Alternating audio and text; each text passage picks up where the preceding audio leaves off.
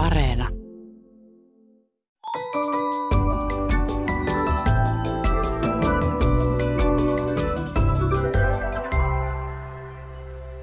Hei, tämä on Aristoteleen kantapää, ohjelma kielen ja todellisuuden villiltä rajaseudulta, ja minä olen Pasi Heikura. Tänään kysymme, voiko ihmisten päiväkirjoja käyttää historian kirjoittamisessa, missä banaanikärpäset sikiävät ja miten omistusliitteen valinta voi siirtää ruumista. Kun jutun otsikko koetetaan saada iskeväksi ja se räätälöidään älypuhelinten ruudulle, tapahtumien vauhti voi äityä sellaiseksi, että faktojen sirpaleita lentelee ties mihin. Kuulijamme Jukka H. löysi Ylen uutisista syyskuun puolivälissä tällaisen vauhdikkaan sanatusinan. Poliisi epäilee murhaa Keravalla. Huolestunut ystävä ilmoitti hätäkeskukseen. Poliisi löysi vainajan kodistaan. Jukka H. ällistelee. Murhanhimoisia poliiseja. Ja aivan oikein, possessiivisuffiksihan siinä tekee kodista poliisin, vaikka ilmeisesti tarkoitus oli sijoittaa ruumis omaan kotiinsa. Joka tapauksessa lopputulos on lähellä vanhaa kirjallisuuden lajia nimeltään 6 sanan novelli. Tuo lajihan on tullut tunnetuksi siitä, miten Ernest Hemingway kerran haastettiin laatimaan novelli vain 6 sanalla. Tarina on sittemmin todistettu höpönlöpöksi, mutta 6 sanalla on sittemmin tehty tuhansia novelleja, elämäkertoja ja mystisiä uutisotsikoita.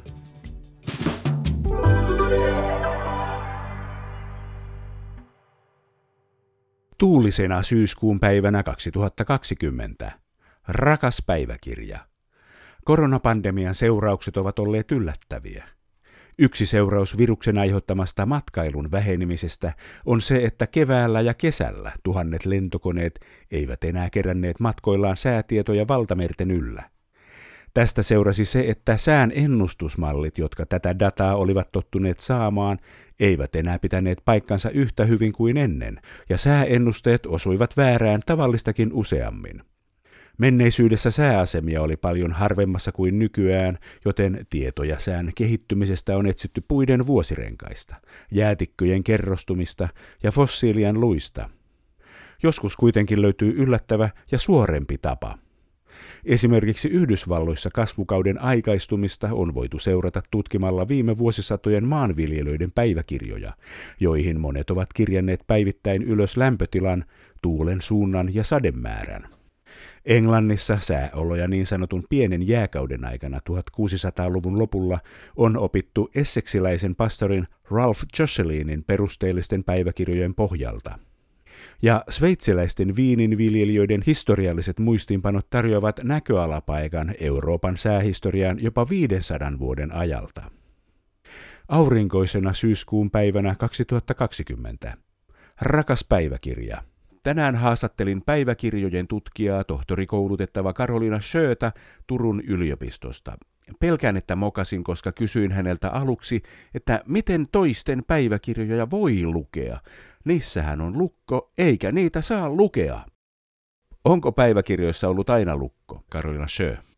Lukot ilmestyi päiväkirjoihin oikeastaan vasta tuossa 1900-luvulla, eli ne ovat suhteellisen uusi ilmiö. Ja omalta osaltaan nämä lukot ovat sitten korostaneet päiväkirjojen yksityistä luonnetta, tai ainakin näennäisesti yksityistä luonnetta. Mutta kysymykset just näistä päiväkirjan yksityisyydestä ja oletetusta ja toisinaan ehkä niin kuin jopa odotetusta yleisöstä on toki tosi mielenkiintoisia ja tärkeitä. Ja ne on niin kuin ehkä muuttuneet ja muovautuneet läpi koko päiväkirjahistorian. Mistä tämä päiväkirjojen historia sitten alkaa? Päiväkirjan historia on oikeastaan hyvin pitkä, tai tämmöinen niin kuin itsestä kertominen ja oma elämäkerrallinen kirjoittaminen ja kertominen, niiden historia ulottuu jo hyvin pitkälle. Ehkä tämmöisiksi varsinaisiksi ensimmäisiksi päiväkirjoiksi mainitaan usein 900-luvulla Japanissa kirjoitetut tyynykirjat. Nämä sai nimensä siitä, että niitä pidettiin tyynyn alla, ja niitä kirjoitti japanilaiset hovinaiset. Ja niihin kirjoitettiin havaintoja hovista, listattiin ympäristöön kuuluvia asioita, ja omia mietteitä. Mutta toisaalta sitten tämmöisiä päiväkirjoja muistuttavia tekstejä on jo hyvin varhaiselta ajalta.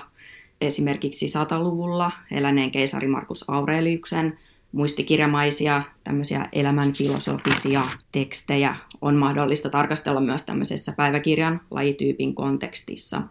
Ja sitten taas toisaalta ihmiset ovat tehneet jo hyvin varhain tämmöisiä päiväkirjamaisia merkintöjä muun muassa säästä ja erilaisista luonnonilmiöistä.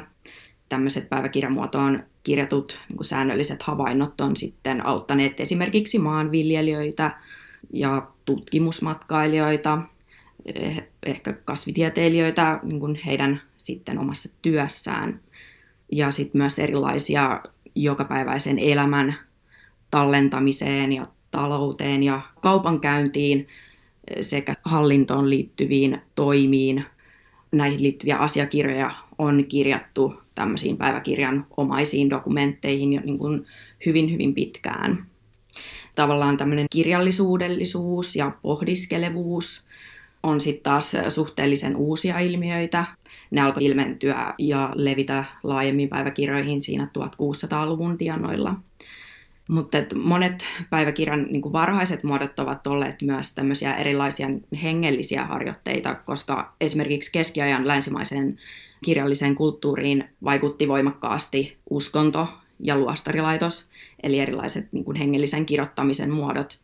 Katolisuuden ja protestanttisuuden välillä on suuria eroja, koska 1600-luvulla alkoi kehittyä tämmöinen itsetunnustuksellisena muotona nimenomaan englantilaisen ja uuteen Englantiin muuttaneiden puritaanien parissa. Päiväkirjakirjoittamisen historia kytkeytyy vahvasti myös kasvatukseen. Että esimerkiksi 1700-luvulle tultaessa niin päiväkirjan kirjoittamista alettiin käyttää yhä enenevissä määrin harjoituksen ja kasvatuksen välineenä. Ja tällöinhän on ollut tosi mielenkiintoista esimerkiksi just nämä yksityisen ja julkisen päiväkirjakirjoittamisen rajat, koska päiväkirjoja saatettiin just kirjoittaa nimenomaan harjoitellakseen kirjoittamista, jollain päiväkirjan kirjoittaja on kirjoittanut ja sitten hänen vanhempansa tai opettajansa tai joku muu on lukenut näitä päiväkirjoja ja arvioinut tätä kirjoittamista. Yleisesti tämä päiväkirjamainen ilmaisu on elänyt tällaisten erilaisten muistiinpanoaineistojen yhteyksissä ja erityisesti almanakkamaiset muistikirjat ja sitten tämmöiset sukukronikat on ollut esimerkiksi keskiajalla, uuden ajan alussa ja ihan viime vuosisatoillakin tosi suosittuja. Ja just tämä almanakka on ehkä niinku tämmöinen modernin päiväkirjan esiaste ja sitä alkoi ilmestyä esimerkiksi suomeksi 1700-luvun alkupuolella jo. Ja se on tämmöinen niin kuin yleiseurooppalainen ilmiö, että se levisi hyvin laajalle, että ensin almanakkaan tehtiin lyhyitä merkintöjä, vähän marginaaleihin lisämerkintöjä, sitten alettiin niin kuin lisätä sivuja, jotta voitiin tehdä vähän enemmän merkintöjä, tästä sitten taas laajeni tämä päiväkirjamaisuus. 1700-luvulla tämä päiväkirjojen kirjoittaminen alkoi yhä yleistyä ja sitten samaan aikaan alkoi yleistyä muukin elämäkerrallinen ja henkilökohtainen itseään tutkiskeleva ja reflektoiva kirjoittaminen. Ja päiväkirjaa alettiin myös julkaista yhä enemmän ja suosiota saavutti lisäksi elämäkerrat, muistelmat, sitten päiväkirja- ja kirjeromaanit alkoi kehittyä ja niitä alettiin julkaista ja nämä kaikki sit lisäsi myös päiväkirjagenren tunnettuvuutta ja suosiota. Varmaan Robinson Crusoe, Nuoren Wertherin kärsimykset, Rousseaun muistelmat ja Søren Kierkegaardin teokset. Monet näistä suosituista teoksista tunnettiin myös täällä Suomessa. Ja se on myös mielenkiintoista, että monet päiväkirja- ja kirjeromaanit sai inspiraationsa ja muotonsa erityyppisistä niin sanotuista oikeista päiväkirjoista. Ja sitten taas toisaalta fiktiiviset kertomukset ja ehkä nämä päiväkirja- ja kirjaromaanit on taas innoittaneet ja olleet inspiraationa monille päiväkirjan kirjoittajille, että tämä on toiminut myös tämmöisenä vähän vuorovaikutteisena kehityksenä. No sitten 1700-puolivälistä lähtien Euroopassa kehittyi sitten tämä introspektiivinen ja modernin minän sisäiseen tunnemaailman erittelyyn keskittyvä päiväkirjakirjoittamisen muoto. ja se kiinnittyy erityisesti niin kuin ranskalaiseen traditioon, tämmöinen niin kuin intiimipäiväkirja. Tämä päiväkirjamuoto levisi sitten niin kuin hyvin laajalle ja on ollut hyvin merkittävä tämän nykyisen modernin päiväkirjamuodon inspiraatio ja tämmöinen niin kuin lähde. Tämäkin oli yhteydessä sitten tietenkin niin kuin laajempiin yhteiskunnallisiin muutoksiin. Et esimerkiksi 1700-luvun lopun säätyläisten elämää muokkasi hyvin paljon tämmöinen tunteiden etsiminen ja tunteiden korostaminen. Romantiikka. Niin, kyllä. Hyvin paljon se on ollut vaikuttamassa oman sisimmän itsen etsimiseen ja tulkintoihin yksilön subjektiudesta. Ja eikös noihin aikoihin teollistuminen, kaupungistuminen ja tämmöinen aiheuttaneet sitä, että ajatus yksilöstä verrattuna vanhaan klaanin, suvun, perheenjäsenyyteen, niin ihmiset alkoivat yhä enemmän olla yksilöitä ja miettiä omaa paikkaansa yhteisössään. Päiväkirjojen tutkija Karoliina Sjö. Ehdottomasti. Ja sitten 1900-luvun alussa syntyi myös tämä psykoanalyyttinen tulkinta tästä yksilön subjektiudesta. Ja nämä kaikki sitten mullisti tapoja katsoa maailmaa ja kiinnostus yksilöön ja oman identiteetin rakentamiseen lisääntyi. Ja sitten ne niinku tietysti vaikutti etenkin tämän introspektiivisen päiväkirjan vakiintumiseen. No niin, sitten päästään 1900-luvulle. No joo, sitten alkoi myös kansanperinteen tallennus yhä enemmän. Sekin sitten kasvatti tietysti tätä niin kuin päiväkirjakirjoittamisen suosiota. Että haluttiin myös ehkä niin kuin kirjoittaa ja tallentaa sitä omaa itseään, omaa elämää, myös ihan tietoisesti tuleville sukupolville. Näitä omia päiväkirjoja saatettiin viedä suoraan esimerkiksi Suomalaisen kirjallisuuden seuran arkistolle. Ehkä koko päiväkirjahistorian ajan on ollut tavallaan leimaavaa päiväkirjamuotojen hybridimäisyys.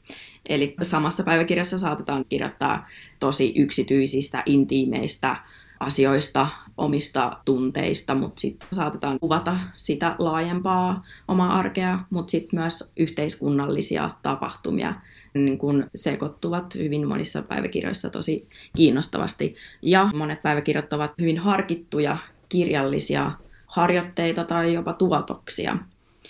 Tämä on niin kuin hyvin moninainen kenttä, tämä päiväkirjojen kenttä ja niiden historia. Ja pakko mainita, että esimerkiksi matkapäiväkirjojen pitäminen yleistyi myös 1800-luvulla matkustamisen lisääntymisen myötä. On tietysti paljon päiväkirjoja, joita ei ole tutkittu, jotka esimerkiksi lojuu ihmisten ullakoilla. Monet on myös hävitetty. Ei niin kuin haluttu, että kukaan koskaan niitä saa lukea.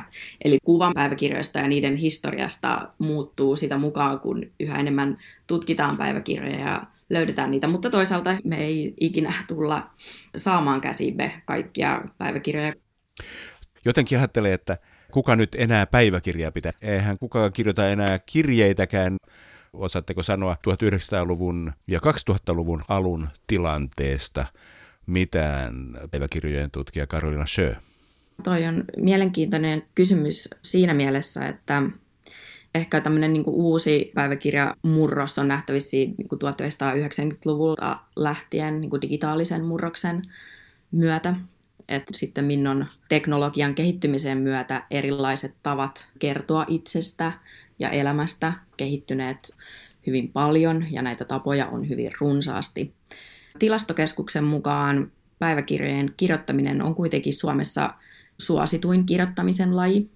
Tämä on mielestäni tosi mielenkiintoista ja viimeisimmät tilastot ovat vuodelta 2017, joiden mukaan tällaista perinteistä päiväkirjaa on kirjoittanut joka 10 vuotta täyttänyt kansalainen. Ja edelleen mun mielestä tämä on aika huomattava määrä, mutta on myöskin vähentynyt, että esimerkiksi 2000-luvun alussa 1/4 10 vuotta täyttäneestä väestöstä kirjoitti perinteistä päiväkirjaa. Kysymys ei ole tietenkään näin yksinkertainen, koska tavat kirjoittaa ja kertoa itsestään ovat yhä moninaisemmat ja tällä hetkellä itsestä kerrotaan enemmän kuin koskaan aikaisemmin. On tulleet esimerkiksi erilaiset blogit ja vlogit, sitten on kaikki sosiaalinen media, Facebook, Instagram ja niin edelleen. Että tavallaan tavat kertoa itsestä ja omasta elämästä niin ovat moninaisemmat kuin ehkä koskaan aikaisemmin. Onko Instagram nykyajan, nykyihmisen päiväkirja? Niin, no Instagram on yksi tämmöinen tapa kertoa itsestään. Totta kai siinäkin on hyvin monenlaisia erilaisia muotoja, mutta sen voi nähdä yhtenä ikään kuin jatkumona tälle päiväkirjoittamisen traditiolle.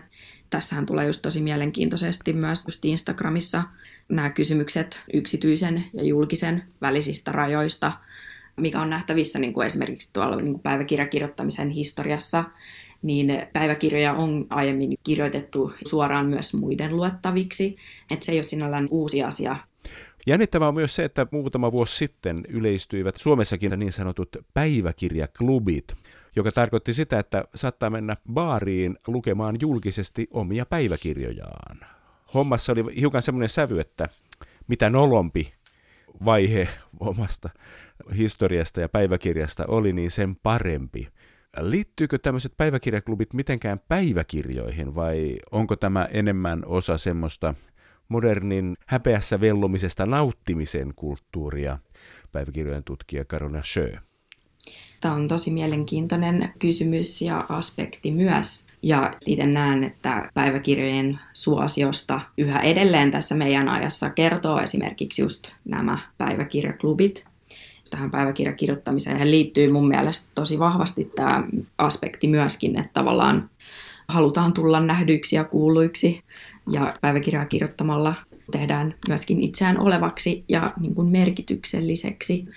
Mä olen ollut kyllä myös semmoisella päiväkirjaklubilla, missä on luettu niitä todella sellaisia arkipäiväisen herkkiä kuvauksia, missä ei niin kuin ole ollenkaan mitään huumoriaspektia ainakaan mun näkökulmasta. Ja ne on ollut myös tosi hienoja kokemuksia ja jos käytetään tämmöistä sanaa kuin voimauttaminen ja voimaantuminen, niin ne on ollut kyllä sellaisia. Huumorihan on hyvä tapa käsitellä vaikeitakin tunteita. Jos sä oot lukemassa omia päiväkirjoja ja sä voit ikään kuin nauraa vaikka sille sun teiniminälle hyvän tahtoisesti muiden kanssa, niin onhan se varmaan tosi hyvä kokemus sekä sille itse päiväkirjojen kirjoittajalle ja lukijalle kuin sitten myöskin yleisölle. Ja huomata se, että toki jokaisella on omat asiansa, mistä kirjoittaa ja omat motiivit sille omalle kirjoittamiselle. Mutta sitten on myös vuosisadasta toiseen, varmaan vuosituhannestakin toiseen, niin saattaa hämmästyttääkin, että miten samankaltaisia kirjoituksia, pohdintoja, tunteita näissä päiväkirjoissa saatetaan käsitellä. Päiväkirjat välittävät siis vähän sellaistakin tietoa, että emme me nyt kauheasti ole muuttuneet. Voiko päiväkirjojen perusteella kirjoittaa historiaa, tai voiko niitä käyttää historiankirjoituksessa apuna, Karoliina Sjö? Ehdottomasti. Esimerkiksi sää ja sään kirjaaminen, sehän on tosi mielenkiintoinen ja monellekin tieteenalalle hyödyllinen.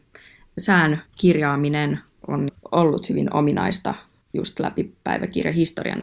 Ja erilaisia muita luonnonilmiöitä voidaan tutkia sieltä päiväkirjojen sivuilta. Historian tutkijat ovat käyttäneet päiväkirjoja kertoakseen eletystä arjesta, erilaisista koetuista tunteista. Päiväkirjojen voima on just siinä, että ne voi tuoda ja paljastaa paljon sellaista, mikä muuten jäisi historian tutkimuksessa piiloon. Ja ne on tulleet yhä tärkeimmiksi aineistoksi esimerkiksi uudenlaisen henkilöhistorian, kirjoittamisen kulttuurihistorian, tunteiden historian ja arjen historian tutkimisen myötä. Päiväkirjassa kietoutuu mielenkiintoisesti ja hienosti ihmisen yksityinen ja se laajempi historiallinen aika.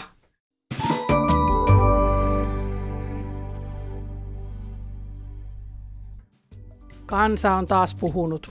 Ei riitä, että sää suututtaa. Myös meteorologien tapa puhua siitä ärsyttää. Aristoteleen kantapään kuulija nimimerkki Pakkasen purema ihmettelee, miksi sanotaan tuulet nousevat tai mennään pakkaselle. Tuulihan on ilman liikettä, ei ole useita tuulia. Pakkanen ei ole paikka, johon mennään. Nimimerkki Pakkasen purema jatkaa. Meteorologit ovat ilmatieteen asiantuntijoita. He käyttävät työssään ammattikieltä, jossa on vakiintuneita sääntöjen ja määritelmien mukaisia ilmaisuja. Esimerkiksi sääennusteissa käytetty monin paikoin ei ole satunnainen ilmaisu, vaan tarkoittaa noin 70% todennäköisyyttä. Vaikka ilma on yksikössä, tuulen voimakkuus vaihtelee eri paikoissa. Siksi on luontevaa puhua monikossa tuulista. Menemisellä, tässä pakkaselle menemisellä, kuvataan lämpötilan muutoksen suuntaa. Sää herättää voimakkaita tunteita, vaikuttaahan se mielialaan ja harrastusmahdollisuuksiin. Säähän ei voi kuitenkaan vaikuttaa. Omaan suhtautumiseen sen sijaan voi. Ei siis anneta matalapaineen masentaa, vaan mennään reippaasti tuulta päin.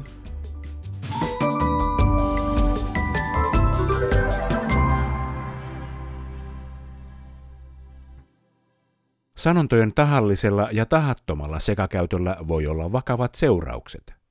Kuulijamme nimimerkit Härkäsenä katossa ja Sikiämätön käsi tutustuivat ilmiöön elokuun lopulla Iltalehden otsikossa.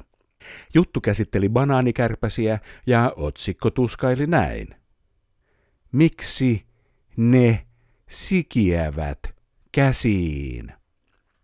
Nimimerkki Härkäsenä katossa tutkii tunnelmiaan näin.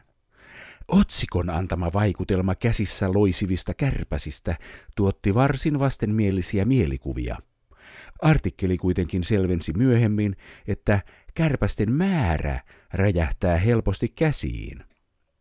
Aristoteleen kantapään kärpäsfraasien lätkäfani on samoilla linjoilla. Banaanikärpästen sikiäminen eli lisääntyminen on parhaimmillaan vauhdikasta touhua. Siksi yhdysvaltalainen geneetikko Thomas Hunt Morgan niillä 1900-luvun alussa pystyi tutkimaan, miten ominaisuudet periytyvät sukupolvelta toiselle. Mutta banaanikärpäset sikiävät hedelmissä, eivät käsissä, vaikka niiden määrä voikin räjähtää käsiin. Niinpä julistamme näiden kahden asian sekoittajan syylliseksi näiden kahden asian tuottamukselliseen sekoittamiseen, josta rangaistuksena on tietenkin huolehtia siitä, että keittiössä eivät banaanikärpäset voi siitä.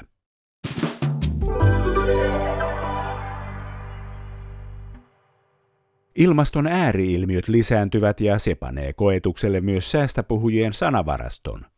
Niinpä Kielitoimiston sanakirjan toimituksen kuukauden sanakin on medikaani. Mitä se tarkoittaa, liittyykö se tilastoihin vai lääketieteeseen?